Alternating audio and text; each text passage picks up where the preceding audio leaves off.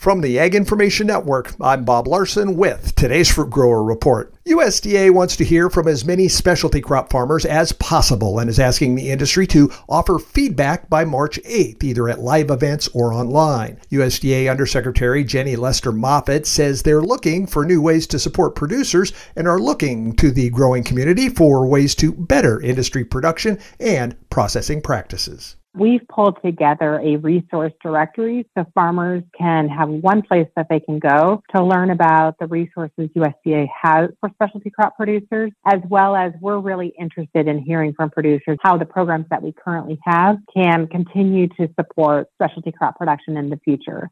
Moffitt says in an effort to get as much feedback as possible, they've tried to make responding as simple and easy as possible. So this is all online. So the resource directory is there as well as a portal to be able to provide input. We're gathering input through March 8th. So we really hope to hear from everyone who has suggestions and ideas for USDA. But we also hope that folks will be able to learn about new resources, new opportunities so that farmers and producers of all sizes will know about the work that we're doing. To find out more and to submit your input, just go to the resource directory online at usda.gov slash specialty dash crops.